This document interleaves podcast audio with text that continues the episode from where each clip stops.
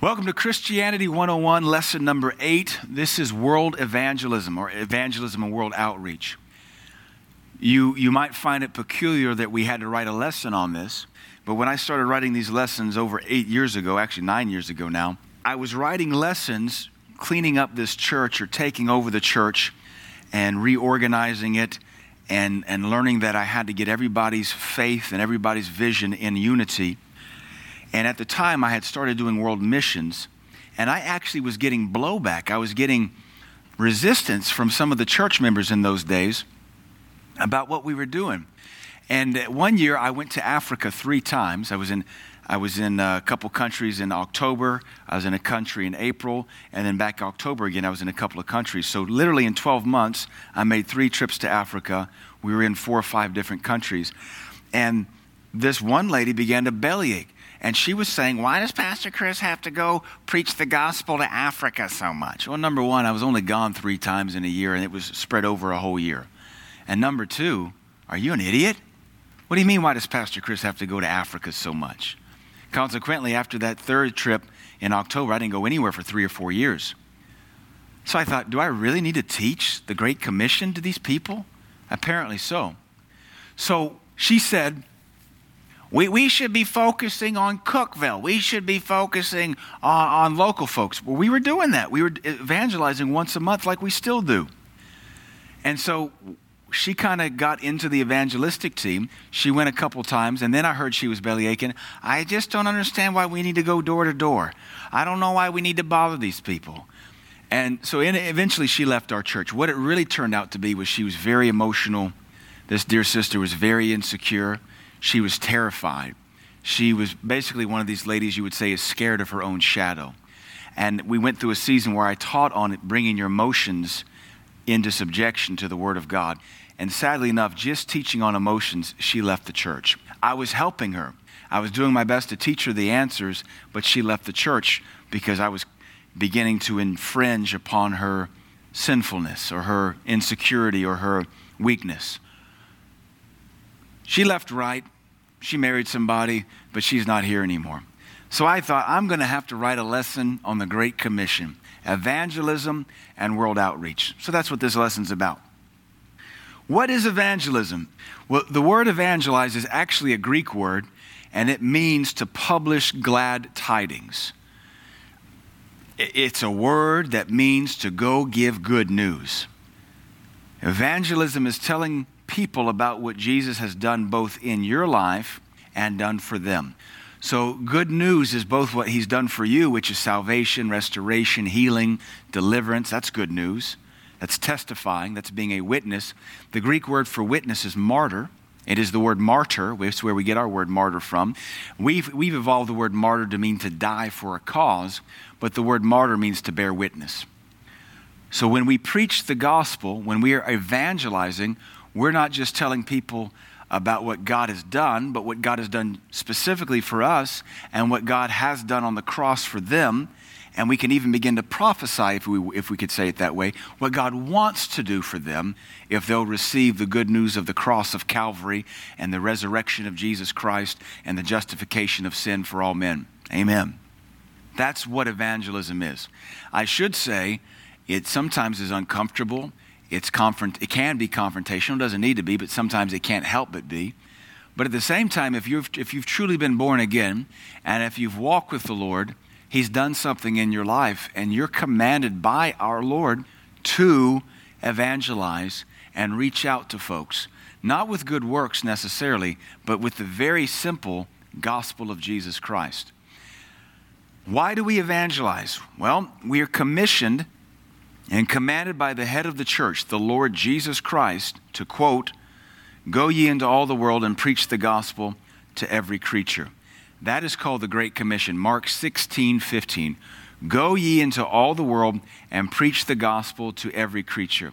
We do this because it's one of the last commandments Jesus Christ ever gave. In fact, if you couple Mark 16 together with Acts 1, you realize that not only does he want you to go preach the gospel, he wants you to do it with the same spirit he had.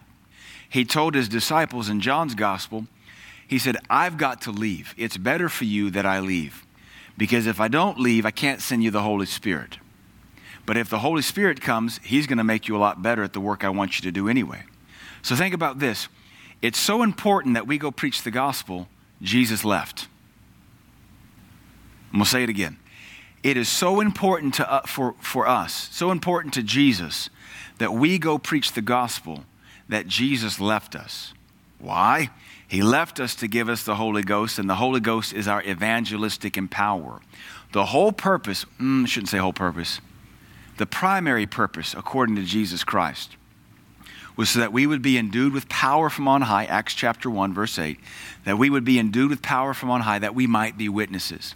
Now, there's a bunch of other causes and other reasons for having the Holy Spirit, so we could bear the fruit of the Spirit, so we could have the gifts of the Spirit, so we could be led by the Spirit, but that all works together for the primary purpose that Jesus Christ stated in Acts chapter 1, verse 8 that you will receive power from on high after the Holy Ghost comes upon you, and you shall be martyrs or witnesses for me in Jerusalem, Judea, Samaria, uttermost parts of the world. So we can summarize it by saying this.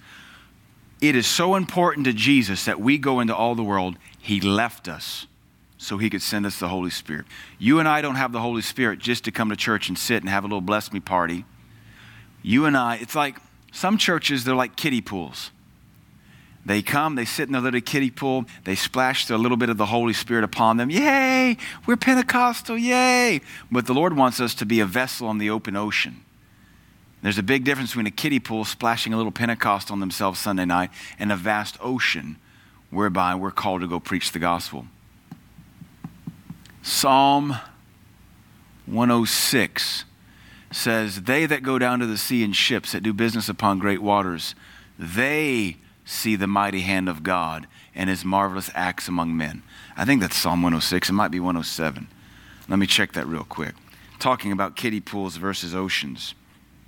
It's 107. 23. They that go down to the sea in ships that do business in great waters, these see the works of the Lord and his wonders in the deep. We don't want to just stay here and keep the Holy Spirit in our little comfort zone. The number one thing you're anointed by the Holy Ghost to do is evangelize to share the gospel, to share the testimony that Lord's given you through your new birth. The gospel is God's glad tidings. Jesus has come to save mankind from sin, hell, and the devil. That's the good news. The bad news is everybody's going to hell without Jesus, and everybody deserves hell. Everybody purchased it with their own rebellion. But the good news is Jesus Christ has overcome death, hell, and the grave, and he has come and did come to save mankind from sin, hell, death, destruction, eternal separation from God Almighty. We are not only called to preach the gospel, but also to teach and make disciples. So look at Matthew 28. Together with, with Mark 16, 15, and Matthew 28, 19, and 20, this comes together to, to form what we call the Great Commission. Commission, co, as in two or together, commission, two parts to the mission. We've been commissioned like a soldier. Commission, what's our two points as I break it down? Win the lost and once we've won the lost to Christ, make a disciple out of them. The, the mission is so simple, only an idiot can mess it up. The mission of the church is so simple, you have to like go to a seeker friendly conference to learn how to ruin the thing with SUVs on the stage, a rodeo in your congregation, a fireworks show, and sparklers on a Sunday night service. I don't know. There's so many gimmicks today. The Lord spoke to me a couple years ago and said, The church will become an even greater carnival than you have yet seen that terrifies me because I think the church in some areas is pretty horrible as it is. Uh, every town has what they call a Six Flags over Jesus, which is not a positive term. Matthew 28, Jesus said, Go you therefore, go, so not sit, but go, and make disciples of all nations. That means we don't get to stay in Cookeville. We got to go into all the world baptizing them in the name of the Father and of the Son and of the Holy Ghost, teaching them to observe all things whatsoever I have commanded you. Uh, notice that even after the resurrection, we're commanded to teach people to observe what Jesus taught them. Jesus taught his disciples before the resurrection. There's a common movement right now in the body of Christ to ignore anything Jesus taught before the resurrection. This is, this is a common doctrine in what is now called the hyper grace movement. It's total heresy. we have men on Christian television teaching us we don't need to pay attention to any red letters before the resurrection because it was under the law. Now, now listen, that contradicts Jesus. Now, whether those preachers who are teaching this mean to be antichrist or they're just inadvertently ignorant, I don't know. But what they're teaching is antichrist because Jesus Christ said, Teach them to observe all things that I have commanded you. That would be all things in the Gospels before the resurrection, because the teaching after the resurrection is not quite as big as the teaching before the resurrection. Lo, I am with you always, even to the end of the world. Amen. So the hyper grace movement violates the Great Commission. A lot of folks want to think hyper grace is a wonderful new movement. It's, it's about 95% probably heresy and very antichrist in spirit. Antichrist meaning against the teachings of Jesus. This is the job of every Christian. What's that job? To go and teach and make disciples. This is why we evangelize. Right now, in our door to door evangelism, one of the biggest things we're having to do is encourage Christians that we're meeting, because most of who we're meeting are born again or claim to be. We're having to teach them to be disciples. What we're having to teach them is hey, you should go back to that church you abandoned. Now, we don't use the word abandon, but we, we do gent- gently and sweetly encourage them to get back into the church they left. We try to encourage them that the reason their life is a mess is because they abandoned God. Of course, we say it on the more positive side. We say, you know, God wants to be good to you. You're his child, uh, but it's hard to be good to someone who never comes home. So why don't you go back to that church you grew up in? Why don't you go back? Life will get a lot better for you. That's the encouraging voice of an evangelist. It's not the voice of a pastor who's dealing with renegade, runaway sheep. I have to do the work of an evangelist. It's not the work of a pastor, it's the work of an evangelist, which is a lot more sweet and encouraging when you're dealing with runaway sheep.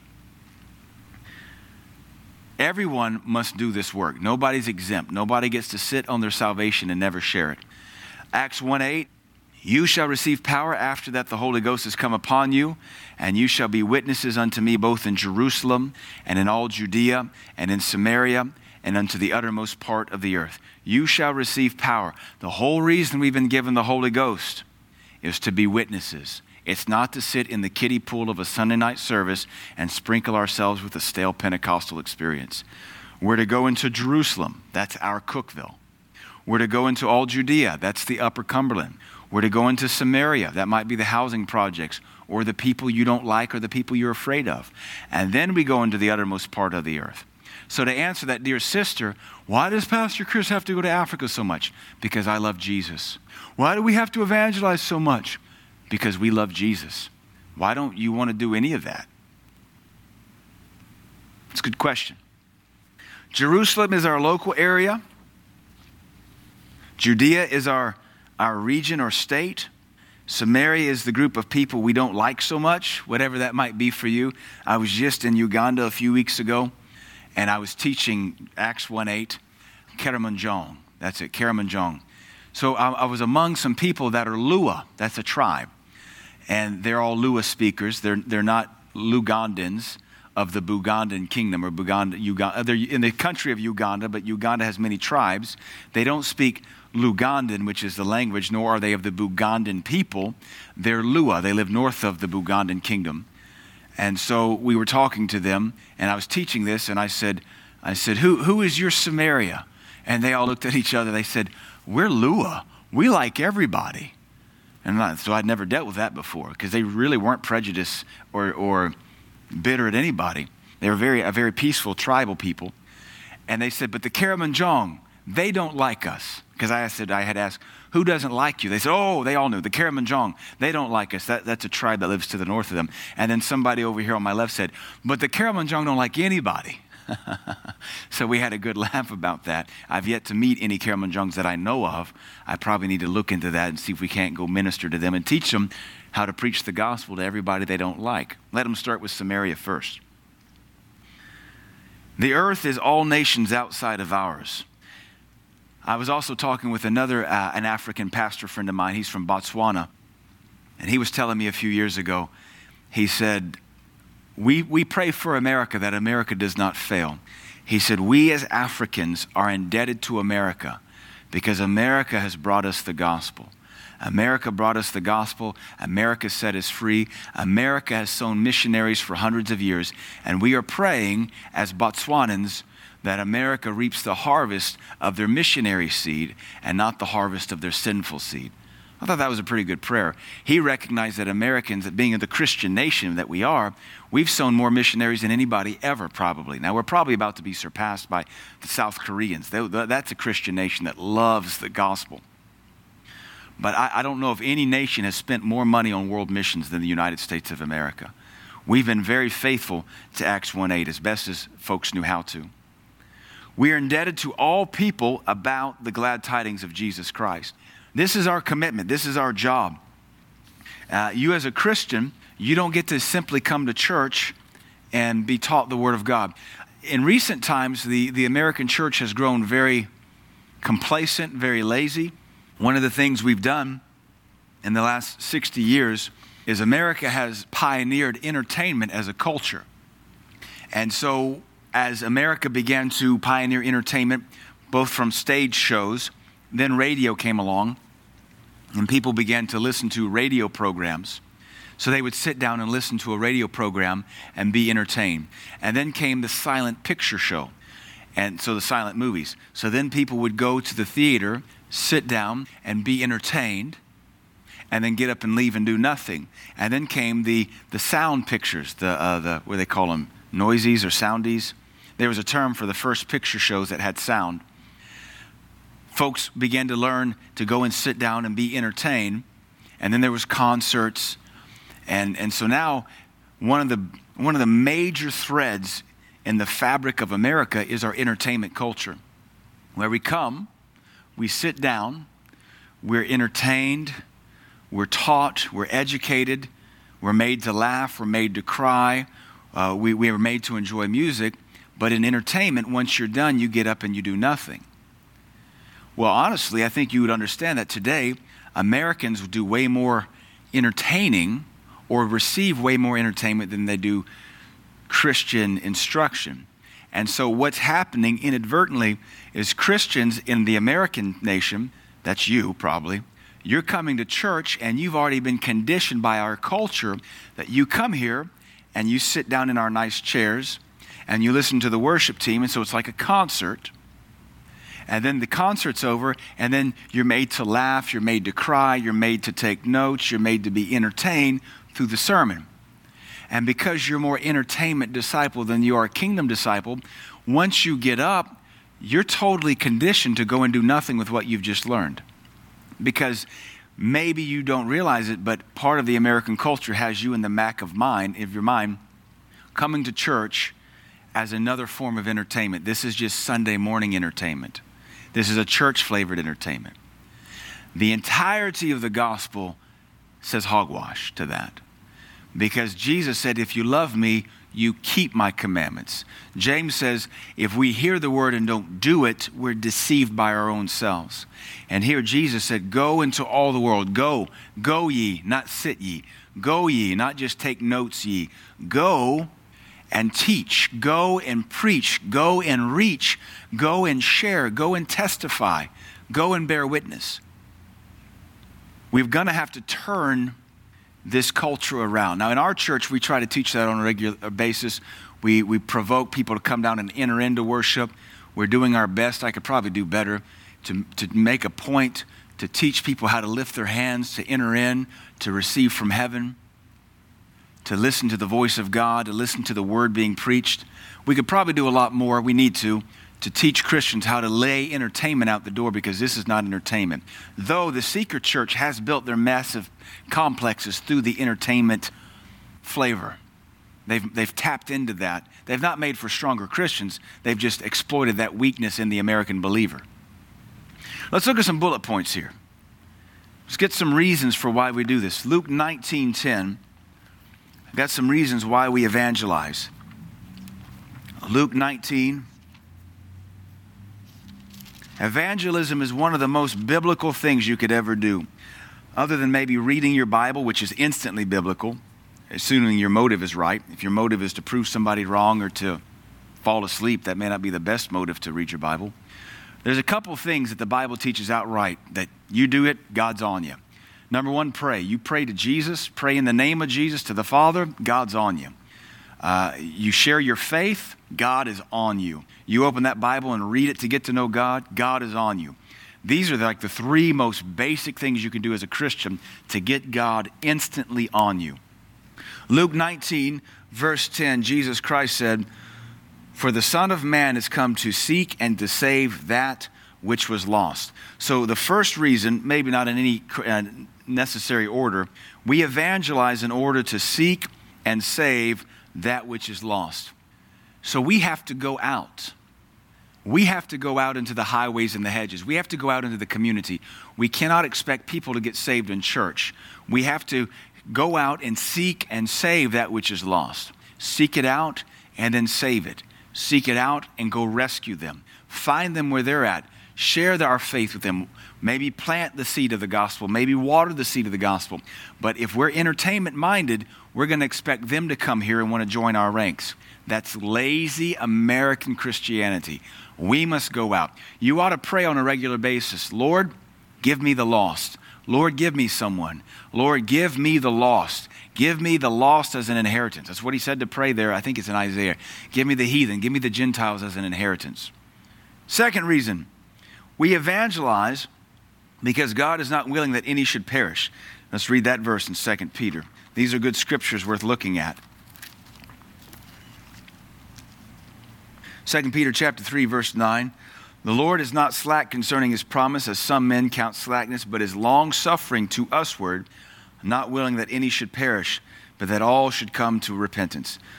We see here that God is not willing that any should perish. We evangelize because God wants to save. He doesn't want anybody going to hell. It's pretty simple. I'm not really sure what the Calvinists do with that verse. Actually, I do. It's pretty ignorant. It's inventing a loophole to jump through. Uh, they say it's understood in that verse that He only wants to save the elect. But I digress. That's another topic altogether. We evangelize because God wants all to be saved. Our third reason we evangelize because without the gospel, man's ignorance will cost him dearly. Let's look at Acts 17, read that verse. And then we're going to look at a few, a few ways we can evangelize. Acts 17, verse 30. And the times of this ignorance God winked at, but now commandeth all men everywhere to repent. It's a commandment for all of mankind everywhere. Repent. The ignorance in times past, not today, but in times past, God winked at. Because now he commands every man to repent, verse 31, because he has appointed a day in the which he will judge the world in righteousness by that man whom he has ordained, whereof he has given assurance unto all men, and that he has raised Jesus from the dead. We evangelize because without the gospel, man's ignorance will cost him eternally. We have to preach the word because faith comes by hearing. And how shall they know except they hear? And how shall they hear except the preacher preach? How shall a preacher preach except they be sent? We have to make sure we're that preacher, we're that evangelist. Here in a minute, we'll look at some ways to do that. You don't have to start off preaching on a street corner. You may never preach on a street corner. But I don't want you to be intimidated to share your faith. It can be a simple Jesus loves you. I, I tell you, a, maybe a fitting story. I think this is powerful. If you're watching this or listening, you, you're probably familiar with the Mel Gibson movie, The Passion of the Christ. It came out 2004. Very powerful movie about, of course, the, the betrayal and the torture and the crucifixion of Jesus Christ. And I, I saw an interview with Mel Gibson, and uh, I think Jim Caviezel, who played Jesus Christ. And they were talking about, they're at dinner, uh, they're like at a little outside diner. And I don't know if they were in Europe or if they were somewhere in America, but they're outside, and Mel Gibson is pitching the idea to Jim Caviezel about he wants to make a movie about the passion of Jesus Christ. Passion means suffering we think of passion differently, but passion means suffering. So the suffering of Christ in the garden, at the hands of the Romans, and then on the cross, and then his death, burial, and resurrection. And so they're, they're pitching the idea around, and, and, and I think Mel Gibson was still a little reluctant about it, and he wasn't sure if God wanted him to do it. Uh, uh, Mel Gibson is a Catholic and is, is part of a kind of a devout, Orthodox thing. If you've seen the movie, you know it's anointed of God. It, it, it is a very powerful movie. But Mel Gibson said they're having dinner in this outside little bistro, and this woman walks up and uh, she, she doesn't recognize who this is, doesn't realize it's a Hollywood actor and a Hollywood producer actor. And he said she spoke with a heavy French accent, but she said, uh, Excuse him, I do not know how to say this, but um, I feel I should say, um, Jesus loves you. You know, she, she doesn't speak perfect English, she speaks French, but she felt compelled of God to witness. Uh, you know, maybe she's not as accurate in the Holy Spirit as she could, but she felt the Spirit of God leading her to these two total strangers, having no idea what they're talking about. And the best she can do is say, Jesus loves you in her broken English. And Mel Gibson, according to the interview, said that's the confirmation he needed to go ahead and make the movie which is a really cool story because she didn't say, Thus says the Lord, move forward with this endeavor. Thus says the Lord, it shall prosper. It will accomplish that which the Lord sends it. All she could say was, Jesus loves you. and they looked at each other and realized, We need to make this movie. That's a sign from God, a confirmation from the Spirit of God. I saw the movie twice in the theater, and it changed the entire atmosphere of the mall I saw it at the first time. And after the second time I saw that movie, I said, I don't need to see this movie again. It is exhausting, it, it is too difficult to watch. Our next point we evangelize because we are all called to do work, do the work of an evangelist. 2 Timothy chapter 4. 2 Timothy chapter 4. Verse 5 But watch thou in all things, endure afflictions. That doesn't mean, that means you don't get to quit. Do the work of an evangelist, make full proof of thy ministry, or fulfill your ministry. Prove that you're in the ministry. I like that. Be watch means keep your head in all situations. But notice the middle part there do the work of an evangelist. This scripture is for everybody. You're not, you may not be called to be a full time evangelist like the Reverend Billy Graham was or Reinhard Bonnke is but you're called to do the work of, a, of an evangelist. The Great Commission is for everybody. I love it. My little girls, specifically Lydia right now, she tells all her friends uh, about Jesus. She's doing the work of an evangelist. She keeps, every night just about, she prays uh, that one of her dear friends will come to church with her. And we don't know why he won't, but she keeps praying he will and that he will. Our children, they're fearless they don't know, they don't, they've not developed the, the, the conception, the, the notion that they might be rejected for Jesus. They just want to tell people about Jesus. Even the children fulfill this. You and I have to as well. Romans 10, 13 through 15. But whosoever shall call upon the name of the Lord, this is our last point. Why do we do this? Whosoever shall call upon the name of the Lord shall be saved. How then shall they call on him and whom they have not believed? And how shall they believe in him of whom they have not heard? We do the work of an evangelist because they have to call upon him, but they can't call upon someone they've never heard of. How shall they believe in him on whom they have not heard? And how shall they hear without a preacher? And how shall they preach except they be sent? Consider this message, this video, this audio. This is your commissioning. God is sending you to begin to look for people to tell to begin to look for someone to lay a hand on in public and pray for, or just demonstrate Christian fruit to. Not all evangelism has to be in your face preaching and pleading. Some of it is letting your light shine. How shall they preach except they be sent? As it is written, How beautiful are the feet of them that preach the gospel of peace and bring glad tidings of good things. Romans 10 13 through 15. We have to go as uh, 1 Corinthians says, some plant, some water, but God gives the increase. You don't have to worry about harvesting. You just plant or water. God will give the increase. Maybe you get to do the harvesting, but whether they reject you or receive you, all you do is scatter the seed and sling the water. Scatter the seed and sling the water. If they want to be harvested, they'll just fall off in your lap. You'll find that when they're truly ready to be harvested, you don't have to get a combine out there. You don't have to get a machete. I, I, used to work on a vegetable farm, and the hardest thing we ever harvested was uh, cabbage. Man, cabbage is tough. We'd have to roll the thing over because it has a bunch of leaves you can't use. You'd have to roll that head of cabbage over. We always sharpened our knives every morning, and you'd have to saw that thing. The cabbage was ready, but it really wasn't that ready to, it didn't just fall off in your lap. I have found in evangelism and even in church services and preaching, when people are ready to be harvested, they all but command, like the book of Acts, tell us what must we do to be saved. That's basically the fish jumping in the boat for you.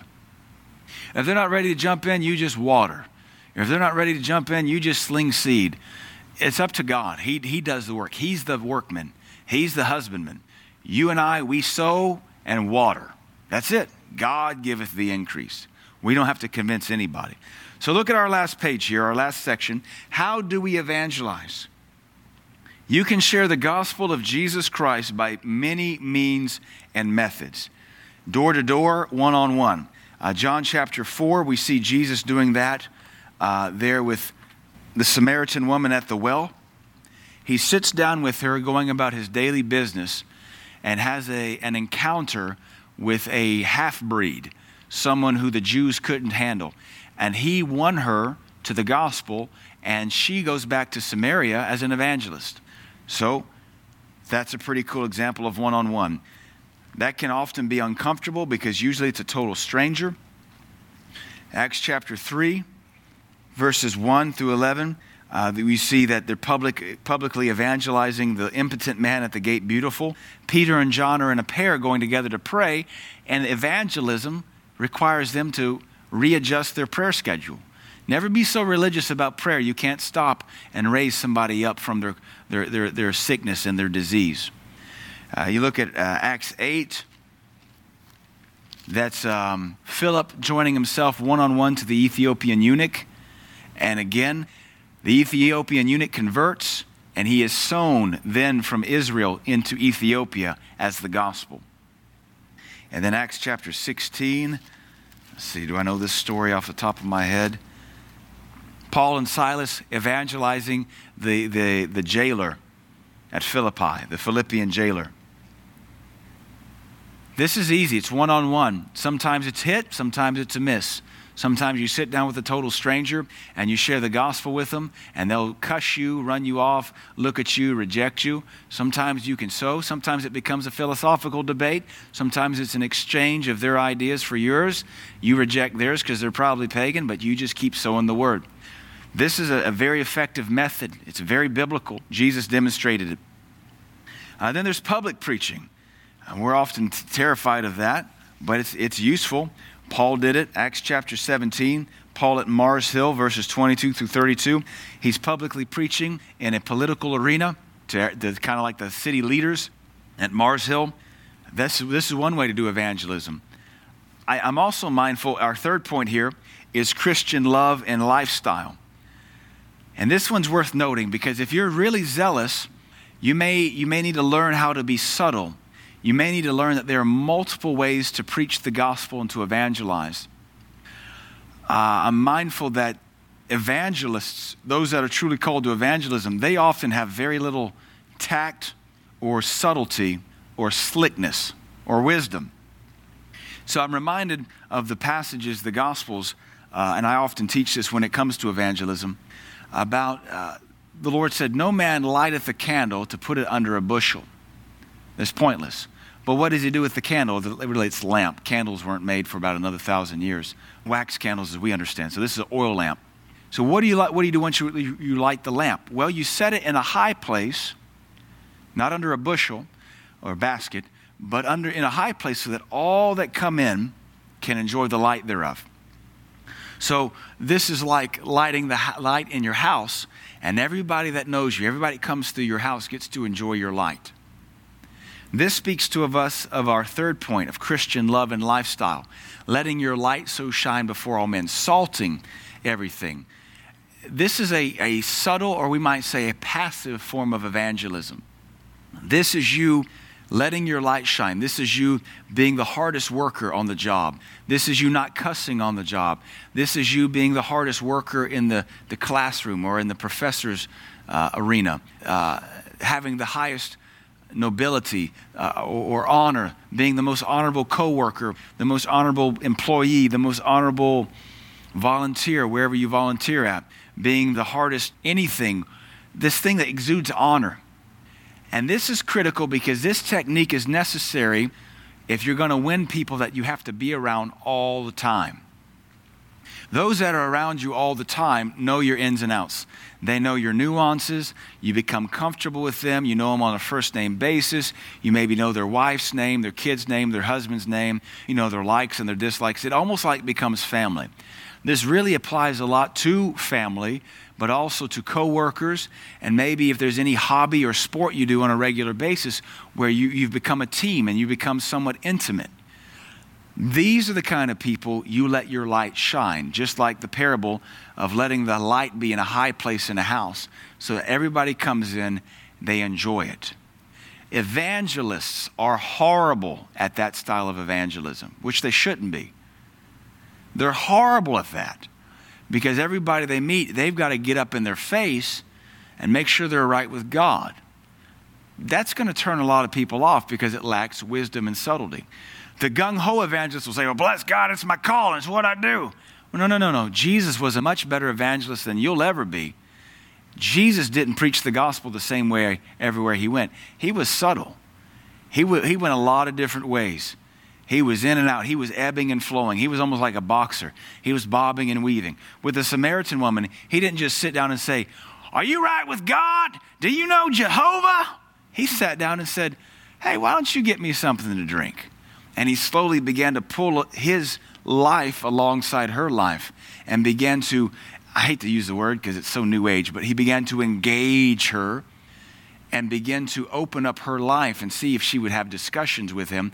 And his whole end, game is to put the gospel in her. He didn't ground and pound her. He wasn't yelling at her. It doesn't say he stood up on that well and preached at her for having five marriages and shacking up. He just called it out. We've got to learn these subtle ways of evangelism. Now, on the other hand, you have the other parable where Jesus said, If a woman lose one of her coins, in the house, does she not immediately open up all the windows that lets light in, light a lamp, call for people to come help, and thrust that lamp into the dark places, sweeping the floor till she find that coin? Now, picture the two images. One is a lamp set in a high place, and it sits there, and people come and go about their business, and yet that's the gospel light. In the other parable, it's a woman who's lost a coin. She thrusts open windows. That's action. She calls for friends to come help. That's action. She lights a lamp, thrusts it in the darkness. That's action. She begins to sweep and tear things apart until she finds that coin. That's action. One is passive evangelism, one is very aggressive in your face evangelism, but they both have the gospel lamp.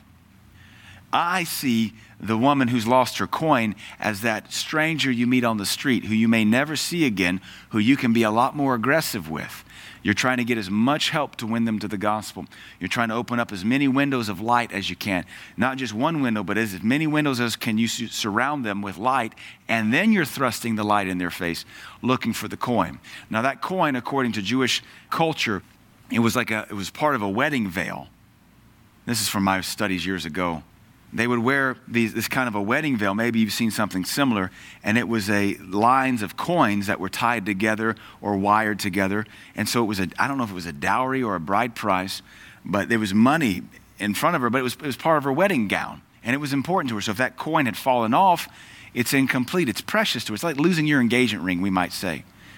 That's precious. You're going to do everything you can to find that.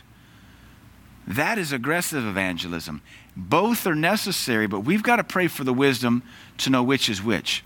My wisdom, my judgment says, on the job, you light that lamp and set it in a high place and let your light so shine before men. If it's a total stranger, open up the windows and get to sweeping. I remember years ago when I did judo, I didn't go to judo to evangelize. I went to judo because I wanted to learn how to kill people uh, not necessarily just kill people. I wanted, I wanted the sport. I wanted to work out. I wanted to learn a martial art, but I wasn't going to compromise my Christianity. So I didn't cuss. I took care of the guys. You become like a family when you do judo and jujitsu three days a week for two years. I was there for about two years. When guys would get injured, I'd ask them if I could pray for them. Nobody ever told me no, not even the atheist PhD from Oak Ridge National Laboratories. He never rejected my prayer to lay hands on his back. I let my light so shine before all men. I never quoted any scripture but once. And we had these, uh, these, these black belts in Taekwondo come in. They wanted to start cross training in Judo and Jiu Jitsu. And these guys were kind of smug, they had an attitude on them. Uh, but, but Mr. Carter, my instructor, was very gracious. After they'd been coming for a couple weeks, at the end of every class, we'd circle up and we'd bow out, which is kind of a Japanese tradition. But we'd also discuss the workout and see if we could do anything better. What did we enjoy? What did we learn? You know, kind of like a debriefing. And these guys raised their hand one time and they said, We, we want to have a Bible study at the end of every class. And that made me mad because I thought, These guys are my family. I've been letting my light shine. We don't know you. You do come, you got attitude, and now you want to have a Bible study? And that, that discussion lasted after judo class for about an hour. And they got, they got mad because Mr. Carter said, Well, if I let you do a, a Bible study, I got to let the Hindus do their class and I got to let the Buddhists. He said, Really, we're just here to do judo. And Mr. Carter, nobody ever mentioned my Christianity. Mr. Carter said, Chris, uh, you're a Christian. What do you have to say? I said, Sir, I have nothing to say. I said, I got nothing. So those guys, they, didn't, they were so offended realizing they'd been shut down. Turns out they were Calvinists, and, and they wanted to push their Calvinistic doctrine. They didn't go to the back with us to the change room. They just left and they never came back. So we're in the back room changing, and uh, so the guy said, Well, Chris, you're a Christian, man. You could have spoken up. You're real quiet. Why didn't you say anything? And the only thing I had to say, and it, it was really, I believe, the Spirit of God, I said, Well, even a fool appears wise when he keeps his mouth shut. And I didn't even say that's the Bible. I just was quoting, you know, could be, come from a fortune cookie for all they know. I said, even a fool appears wise when he keeps his mouth shut. And this guy here, he said, that's in the book of Proverbs, isn't it? And I said, yeah, it is.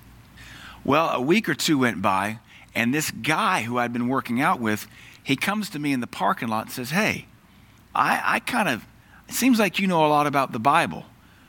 I never quote the Bible. I barely quoted half of a proverb, didn't even give it reference. And to him, it seems like I'm this expert. We stayed in the parking lot that night, and I taught him the Bible for two hours in a drizzling rain. He got born again a few days later, got spirit filled a few days after that, started attending our church. And at one point, I, est- I didn't estimate, I counted, we had 12 people, college and career age, at our church because of him. All because I wasn't a ding dong taekwondo idiot thrusting a light into the faces of people, burning their eyebrows when the situation and the scenario called for a lamp in a high place. We have got to really, really, really carefully learn to be evangelistic and learn the nuances of it. There are times when we're bold and brash and in your face, and then there are times where we're just the hardest worker on the assembly line, or we're the best a student in the professor's classroom. One final story going through college, my, my major was uh, soil science, that's my minor, geology, earth science. Most of my professors were, were atheists, they are evolutionists.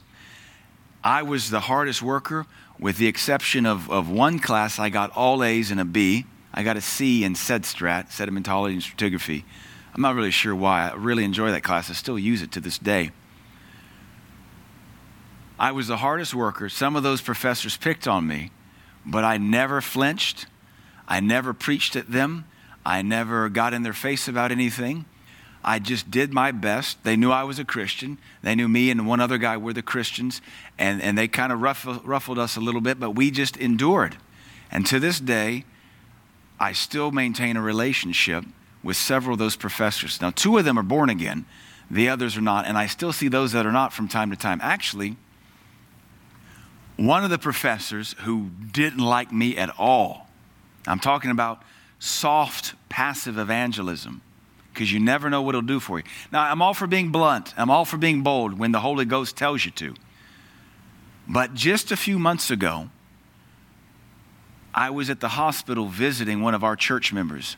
And come walking down the hallway is one of the professors who, probably the professor that despised me the most for being a Christian and I see him, and it's a lonely, long hall, hallway corridor.